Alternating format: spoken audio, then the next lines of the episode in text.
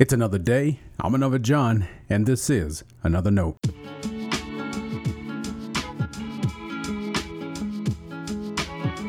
Today's edition of Another Note is titled, Here We Are, Lord.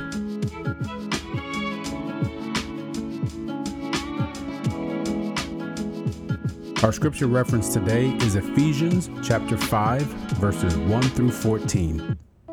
As always, may the Lord add his blessing to the reading and hearing of his holy word.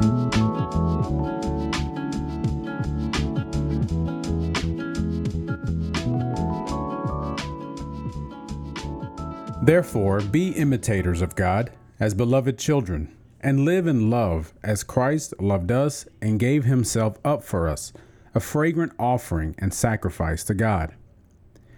But fornication and impurity of any kind, or greed must not even be mentioned among you, as is proper among saints. Entirely out of place is obscene, silly, and vulgar talk, but instead, let there be thanksgiving.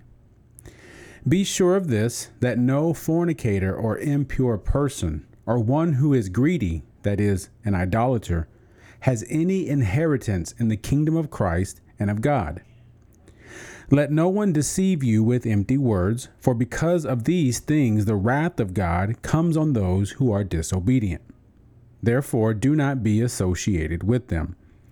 For once you were darkness, but now in the Lord you are light. Live as children of light. For the fruit of the light is found in all that is good and right and true. Try to find out what is pleasing to the Lord. Take no part in the unfruitful works of darkness, but instead expose them. For it is shameful even to mention what such people do secretly. But everything exposed by the light becomes visible, for everything that becomes visible is light. Therefore it says, Sleeper, awake, rise from the dead, and Christ will shine on you. This is the word of our Lord. Thanks be to God.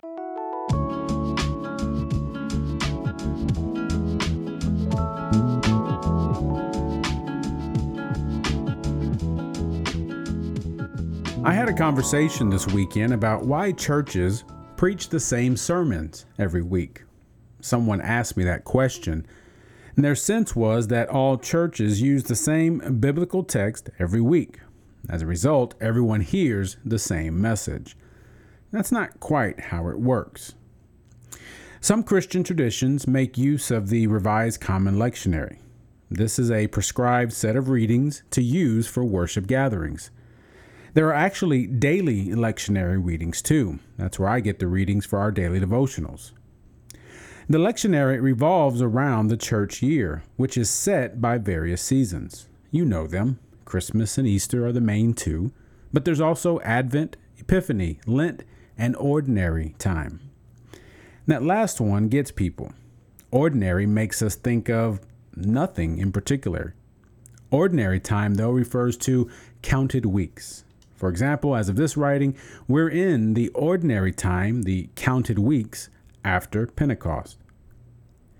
While Christmas, for example, focuses on the birth of Jesus, Easter focuses on his resurrection.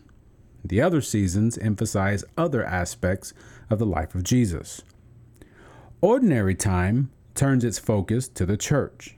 And during this season, we emphasize the life of God's church. Now, we don't always appreciate how our modern sense of individualism shapes our thinking and living. I can't overstate how that stands against the presumption of Scripture that you are not you without your community.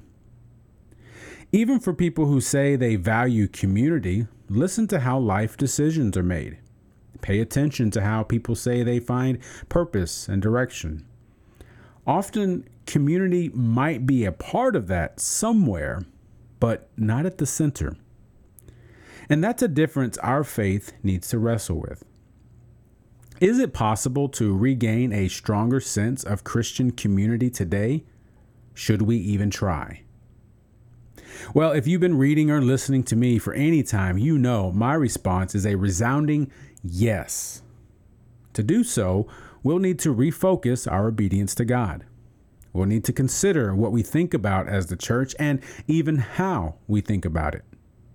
Ephesians 5 offers a strong countercultural shift, and in that text, there is one line that sums up all our renewed efforts. Verse 10 says, Try to find out what is pleasing to the Lord.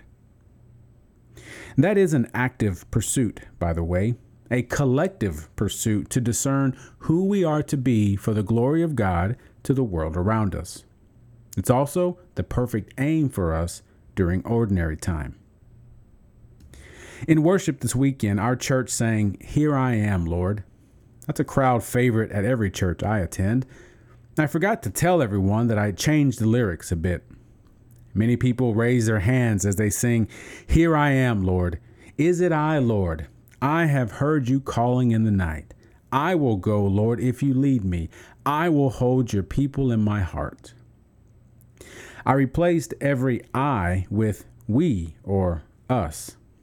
I'll admit it didn't quite roll off the tongue like the original, but it reminded me that God wants our connection as the church to be stronger than it is.